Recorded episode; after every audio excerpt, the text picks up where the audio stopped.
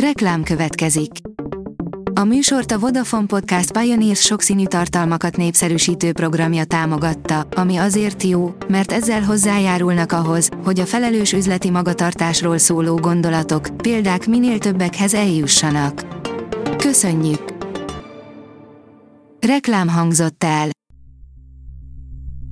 Szórakoztató és érdekes lapszemlénkkel jelentkezünk. Alíz vagyok, a hírstart robot hangja. Ma február 14-e, Bálint és Valentin névnapja van. Krausz Gáborék kapcsolata új szintre lépett, írja a Habostorta. Hivatalosan még csak pár hete van együtt Krausz Gábor és Mikes Anna, kapcsolatuk már is új szintre lépett, ezt pedig meg is osztották követőikkel. A MAFA oldalon olvasható, hogy már csak néhány napig a Netflixen, Tom Cruise egyik legkeményebb filmje napokon belül eltűnik a platformról. Ha szeretitek a Reacher sorozatot és egyszerűen nem elég semmi Jack Reacher kalandjaiból, akkor irány a Netflix, mert a 2012-es első Reacher film már csak a hó végéig elérhető a platformon. A Márka Monitor oldalon olvasható, hogy Andrea Bocelli fia, Matteo először koncertezik Magyarországon.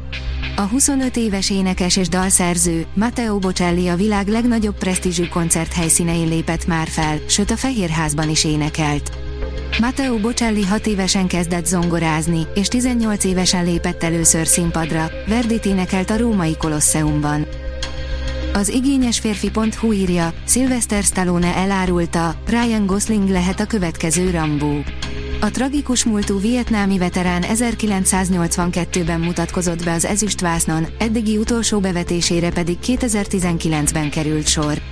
A most 77 éves Sylvester Stallone úgy érzi, elérkezett az ideje, hogy egy fiatalabb színész öltse magára Rambó vérvörös fejkendőjét. A Noise kérdezi, kijött egy új az Achria dal, érkezhet az album is. Felkerült YouTube-ra az Achria új, Mariana Árok című dala és az ahhoz tartozó videóklip keddeste. 10 óra alatt több mint 85 ezer megtekintése van és 12 a felkapottak között. A klip végén új albumát is beharangozhatta. A 24.hu írja, két nővért elragadott az iszlám állam. Oscar jelölt dokumentumfilm teszi érthetővé, mi vezet el két lányt az iszlám államhoz. Kritika a négy nővérről.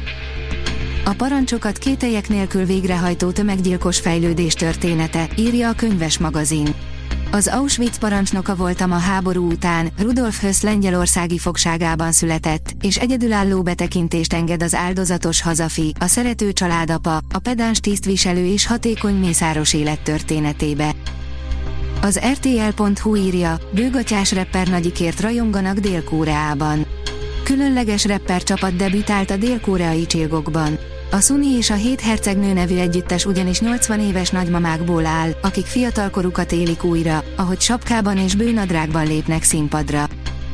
A Blick oldalon olvasható, hogy ismét egy magyar elismerés, díjat nyert Mihalek Zsuzsa, aki az Oscarra is esélyes. A Magyarországon forgatott Szegény Párák című filmben nyújtott munkájáért kapott elismerést Mihalek Zsuzsa látványtervező. A magyar hírlap írja, egy vízinimfa tengeri csatái. Oscar jelölt film valós történet alapján arról, hogy a rég elkaszált álmok még 60 évesen sem hagyják békén az embert, és jól teszik. A kultúra.hu oldalon olvasható, hogy mesék és táncok a MÁV szimfonikusok koncertjein. Csaba Péter karmesterhez nagyon közel állnak Brahms művei, köztük a magyar táncok, különösen a kevésbé ismert darabok. A Hírstart film, zene és szórakozás híreiből szemléztünk. Ha még több hírt szeretne hallani, kérjük, látogassa meg a podcast.hírstart.hu oldalunkat, vagy keressen minket a Spotify vagy YouTube csatornánkon, ahol kérjük, kövessen és értékeljen minket. Az elhangzott hírek teljes terjedelemben elérhetőek weboldalunkon is. Köszönjük, hogy minket hallgatott!